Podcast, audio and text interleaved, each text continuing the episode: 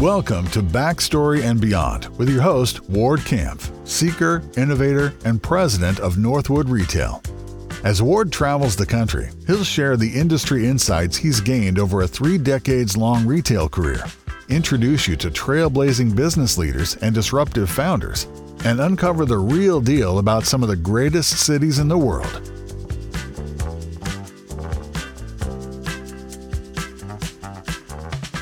This week, Ward is in San Diego with Carol Roizen, co founder of Parakeet Cafe, an eatery and juice bar with over a dozen locations across California. They'll discuss how a life changing event started the journey to understand the intersection of food and health, why embracing change is essential for entrepreneurs, and what a cup of hot cocoa can teach us about business. All that and more on this episode of Backstory and Beyond.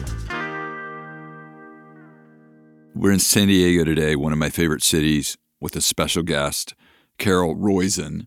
Welcome, Carol. Thank you so much for having me. It's such a pleasure. Carol, along with her partner and husband, Jonathan, started Parakeet Cafe. It's a fascinating story. It has a lot to do with their youngest daughter, Michelle, being ill and just a movement around food and treatments and working your way through taking care of your daughter opening your first Parakeet Cafe, which I think actually was a juice bar. So just kind of start from the beginning and tell the, the story. I'm so happy to share my story. So it all began when our youngest daughter was born. We have two kids, and she's the youngest. Uh, we had all our life planned out. Like we were living in Mexico City at the time. We were doing everything by the books. And this baby comes into the world and she couldn't breathe very well. She seemed very weak overall. Not even the doctors were very clear on the diagnosis. So we started to encounter the unknown. And then she had some blisters on her skin. So I ended up in a dermatologist's office and he was like, if I'm correct, she has a very rare disease. This is going to take uh, like three years to recover. It's going to be very aggressive treatments. And he was right we discovered the specialist for this disease, which is called Langerhans cells histiocytosis. We ended up learning that she had it on her lungs and her skull. Treatment was chemotherapy, and we started the treatment immediately. Uh, she was undergoing chemotherapy when she was six months old. Everything evolved around Michelle. And I felt such a disconnect from her because she was very fussy and, and slept a lot and cried a lot, but I really couldn't know her character. I'm like, I don't know if this is who she is, or I don't know if this is who she is under chemotherapy. Right. And I always wanted to find a way to feel like I was part of the equation. So I started to put a lot of attention. And when they were saying, oh, she is lacking iron or this or that, I would go and do some research and see like what can I give this baby in order to support her. And I would do like a spinach puree and then feed her that, or black beans puree and feed her that. And I saw immediately how much impact the right food made on her blood counts. And all of my life became about that, about like food and like lifestyle and how to just support everything that was going on here in her little body because I felt she was under attack by all these like chemicals. And I think it gave me a little bit of sense of comfort and control in a situation that was so uncontrollable right. and outside of what I thought it would be. So that's how everything started. All my energy and focus shifted onto food. And now, thank God, she's 100% healthy. She's 17 year old, years old and she's sassy and gorgeous and happy and very fun to be around. Well, I think for your kids, you'll go to the end of the earth for their health. You know, nothing on the scale of cancer, but our son had a really hard time eating as a child, and a nurse that worked for the best ENT doctor in the city. She said, Let me look at your son, maybe it's his tonsils. And it was. And we got him in right away. And once we cleared that path, you know, we didn't know what was wrong, but you're ready to, you know, you'll yeah. move like lightning. And we knew something was wrong, we just didn't know what. And so yours is a lot different. So you get somehow, you know, Mexico City to San Diego, you're getting this under control, it feels like. Yeah, so we came back to Mexico and I was I'm a lawyer. So I studied law. I went into a super fancy, amazing firm in Mexico and that was my dream job. Like I needed right. to be in this like corporate international law firm and live the dream. But then I was there and I'm like it looks a lot better in the movies. This is not what I signed up for. And this is Mexico City in the 1999. Like it was a man world out there, and I wasn't willing to invest all of the energy that it would take for me to just like build a career there.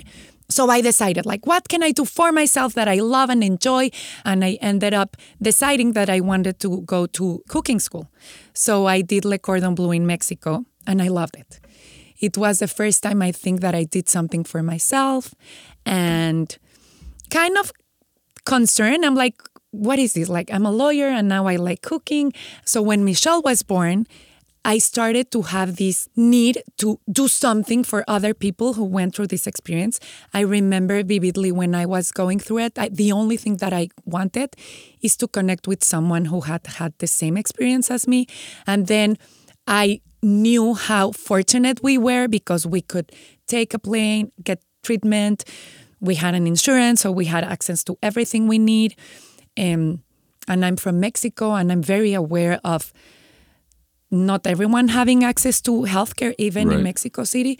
So I was determined to do something with my experience, and I wanted to help all of these people.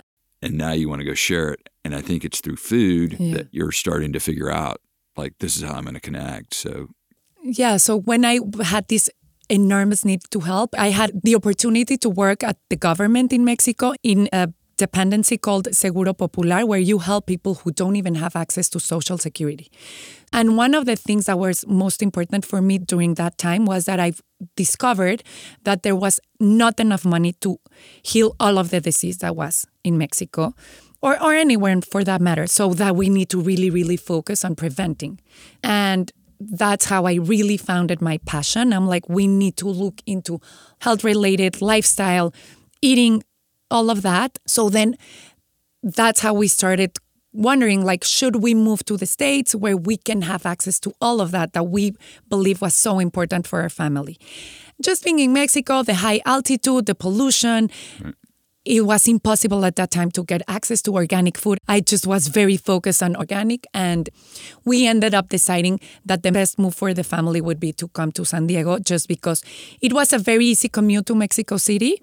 My husband was still working at Mexico City and we had what we were looking for like access to healthy food and like this beautiful gorgeous place so we came and put all of our effort into building a community a life for ourselves into making this change work it was very hard because we left everything we knew behind including our friends and family and we part of that idea of like how do we make this work is like let's start a business but to me, I am very passionate and intense in every aspect of my life. So I needed to do something that would be very worthy for me. Like it needed to be something of substance.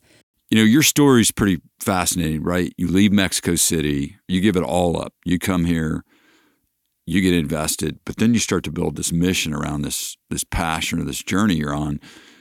And it gets really serious about how you feel about food, superfoods. There's a spiritual element to it. So at that time, I was doing a master's program in spiritual psychology in LA. And I went to a juice place there that I loved. And when I came here, I'm like, uh, I thought there was going to be much more access to health food, like restaurants who are like more super focused in organic and, and healthy food. And they were some, but not as much as I imagined. So then I I went to LA and I found this amazing juice place where I'm like, this is what I was looking for. So we ended up talking to the owner of the place and they, we said like, we really want to help you expand your business. Let us open a location down in San Diego. And that's how the journey began. Like, really, we wanted to do something that was meaningful and that we really believed in. And we wanted to bring something to the community that we personally found of value. So we opened the juicery and it was a whole adventure because we needed to start everything from scratch, not only like about managing a business in the States or the legality or, of everything, but like about cutting pineapple and blending and how to properly clean kale and all of that. Like we needed to learn everything. And we did. So we were doing all of that, Jonathan and I. And it was so gratifying because we immediately found people that really appreciate what we were doing. Yeah, and that's the beginning of the story. So I think, you know, you aligned your business with Hippocrates, left food be thy medicine, kind of talk about like, because it's hard to carry out the mission, get high quality, and then start to build a business as you guys start to build it out. So I feel um, the way this evolved was super organic. We were never thinking that we were building a business. I was just so excited to share everything that I've learned with the community that I, I, was part of right now. And when it came to what we were putting on people's plate, it was super easy. Like, we will only be serving the highest quality food that we could get. In my mind, I was building this place to be able to have somewhere where I can eat with my kids. So, no questions asked, that was going to be the best quality available. And as a Mexican person, like we are surrounded by a lot of options when it comes to food, fruits and vegetables and color. Like everything grows in Mexico. So we know like how amazing food that comes from the farm to the table is by itself. It doesn't need to be highly processed. So I was just having a lot of fun, like creating colorful dishes, exciting dishes of things that I would enjoy personally. Right. We have super exciting and special drink items on our menu, and we craft them very cautiously with superfood. So we have a latte that has activated charcoal in it. We have one that has blue spirulina in it. So we really want to create drinks that will be amazing for your health, taste amazing as well, but that will have the benefits. We are adding a lot of uh, adaptogenic mushrooms into our drinks, which are very earthy and it's very hard to hide the flavor, but I think we do it very well. And we also have recently launched a line of mocktails. Of course, there are virgin cocktails, but we made sure to add adaptogens to them. So I have one that has wheatgrass in it, and we had one with collagen and grapefruit and dill. So it's just super fun and exciting to craft these delicious items for people to enjoy and you know and then to build a culture around it people really appreciate this and they understand that we're trying to do something right. And then it became a, a, restaurant and then we had the opportunity of open more than one location. Then we started to see other restaurants around in the same neighborhood started to add on little things to the menu that we were serving. And we were like oh my God, we're really influencing people into thinking about food differently, into understanding the value of serving high quality food that it's good for you and also tastes good, you know? So So you start in La Jolla, you know, you go to Hillcrest. When you open at One Paseo, I saw a lot of the younger kids and the moms and just it feels like that one was the one that kind of hit the next level and you were able to just scale. Now you're going up the coast through Orange County into LA. Hopefully. So, yeah, yeah, yeah. yeah. yeah. We, we're now at that place where like we're pretty much doubling the amount of restaurants that we will have in a few months. So we'll see how that plays out. I'm still very excited about it. It's a lot of work, very challenging, but I still think that it has a lot of value and we make it with so much dedication and commitment to do something amazing that I'm still hoping people up north will find the value that we have. And I think the success so far of Parakeet has been that we have always been very open to change. We are not set on our ways in any way because the whole journey has been such an adventure of, of change. Like when we when I started my own food journey in the beginning, I was 100% vegan and everything was mainly raw. And because I was feeding a very sick child. But then as we were growing and I saw how much stress all of this put in the family itself, because they were like, to me, like feeding them a candy with artificial color was right. like traumatic. I know it sounds super funny, but to me it was like, oh my God, these babies are committing suicide. Like they right. are eating chemicals. And and I've learned through that super apprehensive experience that there's always a middle ground. And of course, if you're struggling with health and very sick, I will advocate for a vegan food. All the green juice you can get into your system. Like, I do believe it because I went through that experience once before. But if you're healthy and thriving, you don't need to be so apprehensive. And that's how really Parakeet became what it is right now. Like it started very limited, the menu was super restricted. And then as I saw, okay, I'm only taking care of this little tiny part of the community which is already like super aware of what they need to do in order to promote health within themselves but i want to be more inclusive i want to bring in the people who are not very clear, who have never had access to super healthy food before, who had never had the experience of eating something super healthy. And then how do you feel after that? So I'm like, I can help only these people, or I can expand my horizons and be a little bit more open. And that's what we did. So it has been changing so much. And I think at One Paseo, as you are saying, is where we hit the nail in the head. And we were like, okay, now we're inclusive we will never, never sacrifice the quality or the ingredients that we use. It just feels like that's where you caught lightning in a bottle. It's a business. You know, I've been there. We were there in January, and I had the hot chocolate, and I said to somebody, "I'm." I love hot chocolate, but it was like one of the top three hot chocolates. And so I went and I asked whoever was working, I said, I think she said you either make it or you get it from. Yeah. So it's funny that you touch on the cacao.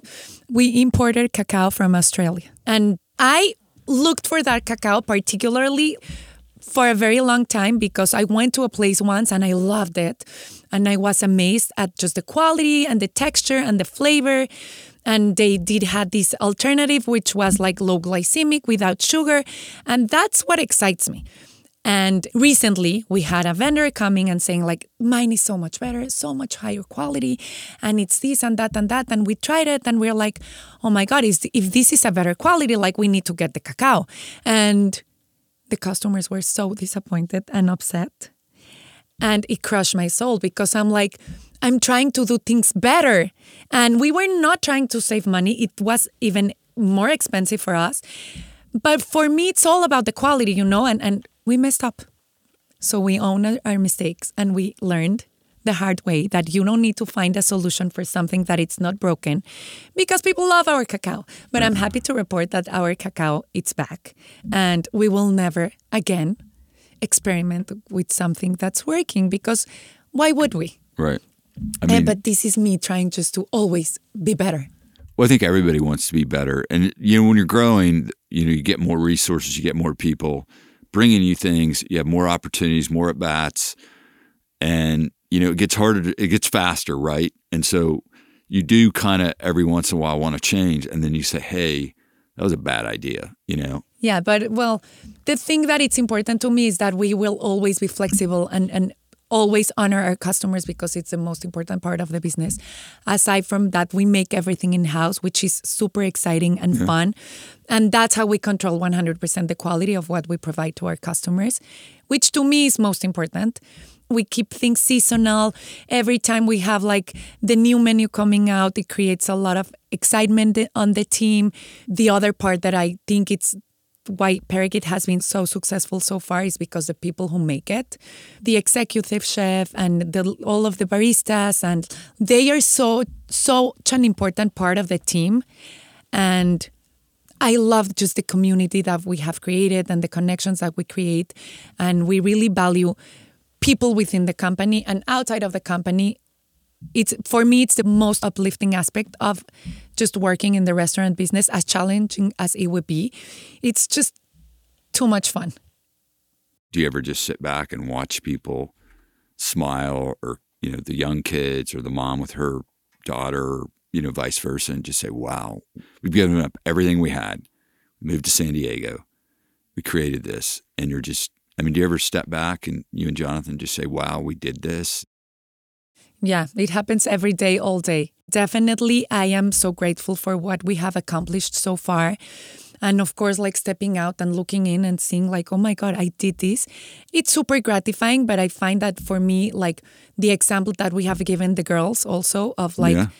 you have a dream, go fight for it and you can get it. For me, that's like the most gratifying part of like everything Parakeet because I've never thought of myself as being in the hospitality industry. Like I did never knew anything about restaurants or food service or anything.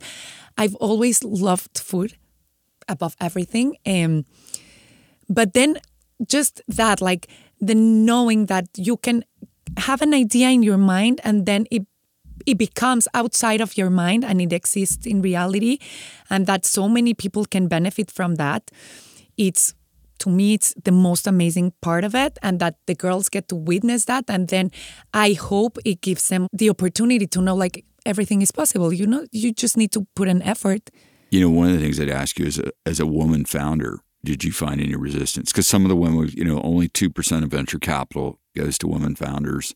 There's a lot of obstacles in the way. You know i know you had jonathan with you but did you find any resistance as a woman founder of a business? I think uh, my experience it's a little bit different just because as you said like Jonathan and I have done this side by side since the beginning, but I do see like how they see it different. It's like what right. do you do for the business and I'm like everything. Really, you know, it's like the beginning of my story started like that. Like I was in a law firm, I understood like this is a men's world it was very challenging. I my heart wasn't on the game as much for me to like sacrifice everything that I had to in order to say like I will make it work as a woman. I think having the legal background was probably what drove you, you know, as somebody that was able to kind of get through the hurdles and just you know moving, understanding a different culture, you know, from Mexico to the US, just I mean, there's a lot of basic stuff that I think having a law background probably helped. You know, one of the things that we ask do you guys obsess over what's happening, you know, in the stores in the community? You know, the obsession with the front line. I do a lot. I don't know if it's a good thing or a bad thing. I haven't decided because I do find myself wasting a lot of energy sometimes in things that I need to be somewhere else and I'm hyper focused in something that shouldn't be taking all of my attention. But for me, the service component of Parakeet is what's brings me joy. Like I want to be the connection to the people. I want to be there when I put a latte on their table and they are like, "Wow, this is amazing. This is the best mocha ever." So the front line for me is super important. And it's the part that I've been struggling the most to let go and just trust other people to do their th- their job and and they do it very well. Like i'm very grateful of the people who work with us but definitely is something that i struggle with because it's so important for me.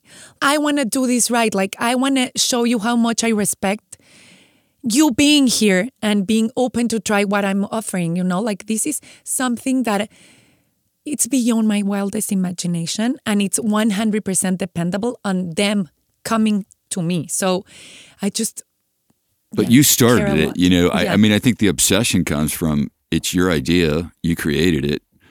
You know, what started as a healing process for your daughter turned into a passion that turned into a wildly successful business. Why wouldn't you be obsessed? I mean, I yeah. would be obsessed as long as you're involved and your name's on it. Did you ever want to quit? I mean, was there ever a point where you're like, this isn't going to work?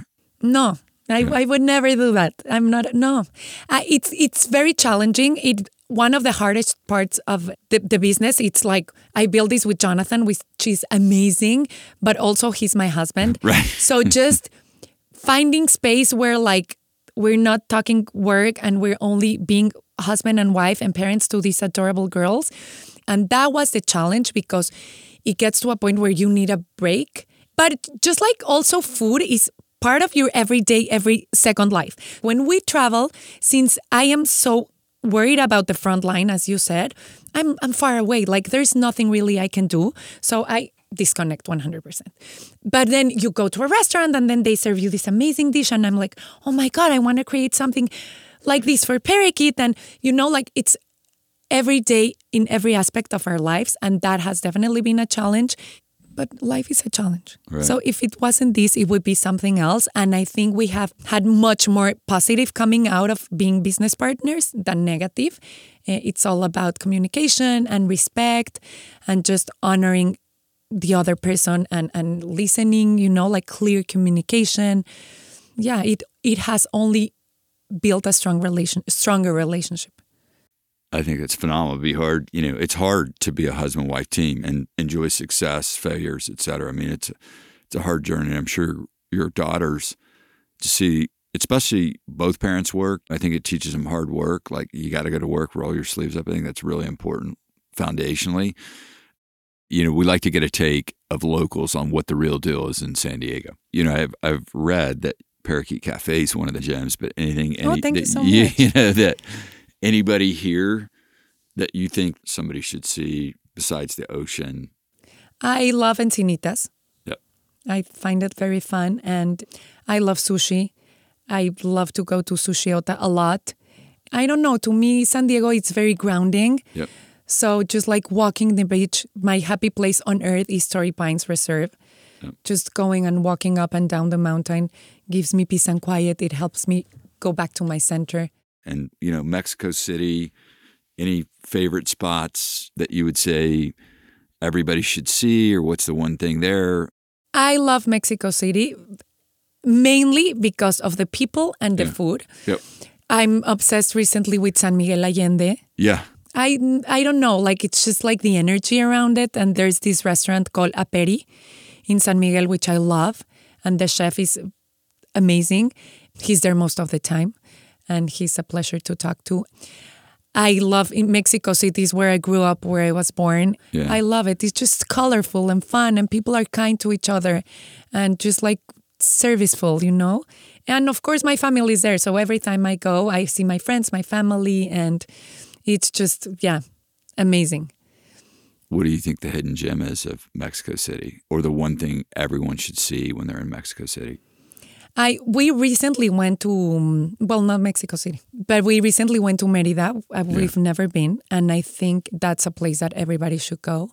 We went to Chichen Itza, and I was amazed, like blown away by the, by the beauty of it and the spirituality and story behind it. Not to say the food, which was amazing. I was obsessed with these restaurants. I think everybody should be fortunate enough to be able to go to Merida and, and live and breathe the Mexican culture. So as we wrap up, where do we find Parakeet Cafe?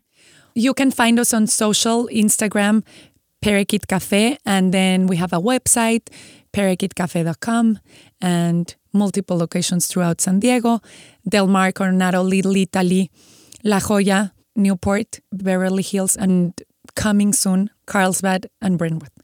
Carol, I want to thank you for your time today. It's been great to learn your journey of Parakeet Cafe. Thank you so much for having me. It was super fun, and I always love sharing my story. So thank you so much for listening. This has been Backstory and Beyond, hosted by Ward Kampf. To learn more about Northwood Retail or the destinations from today's episode, visit backstorybeyond.com.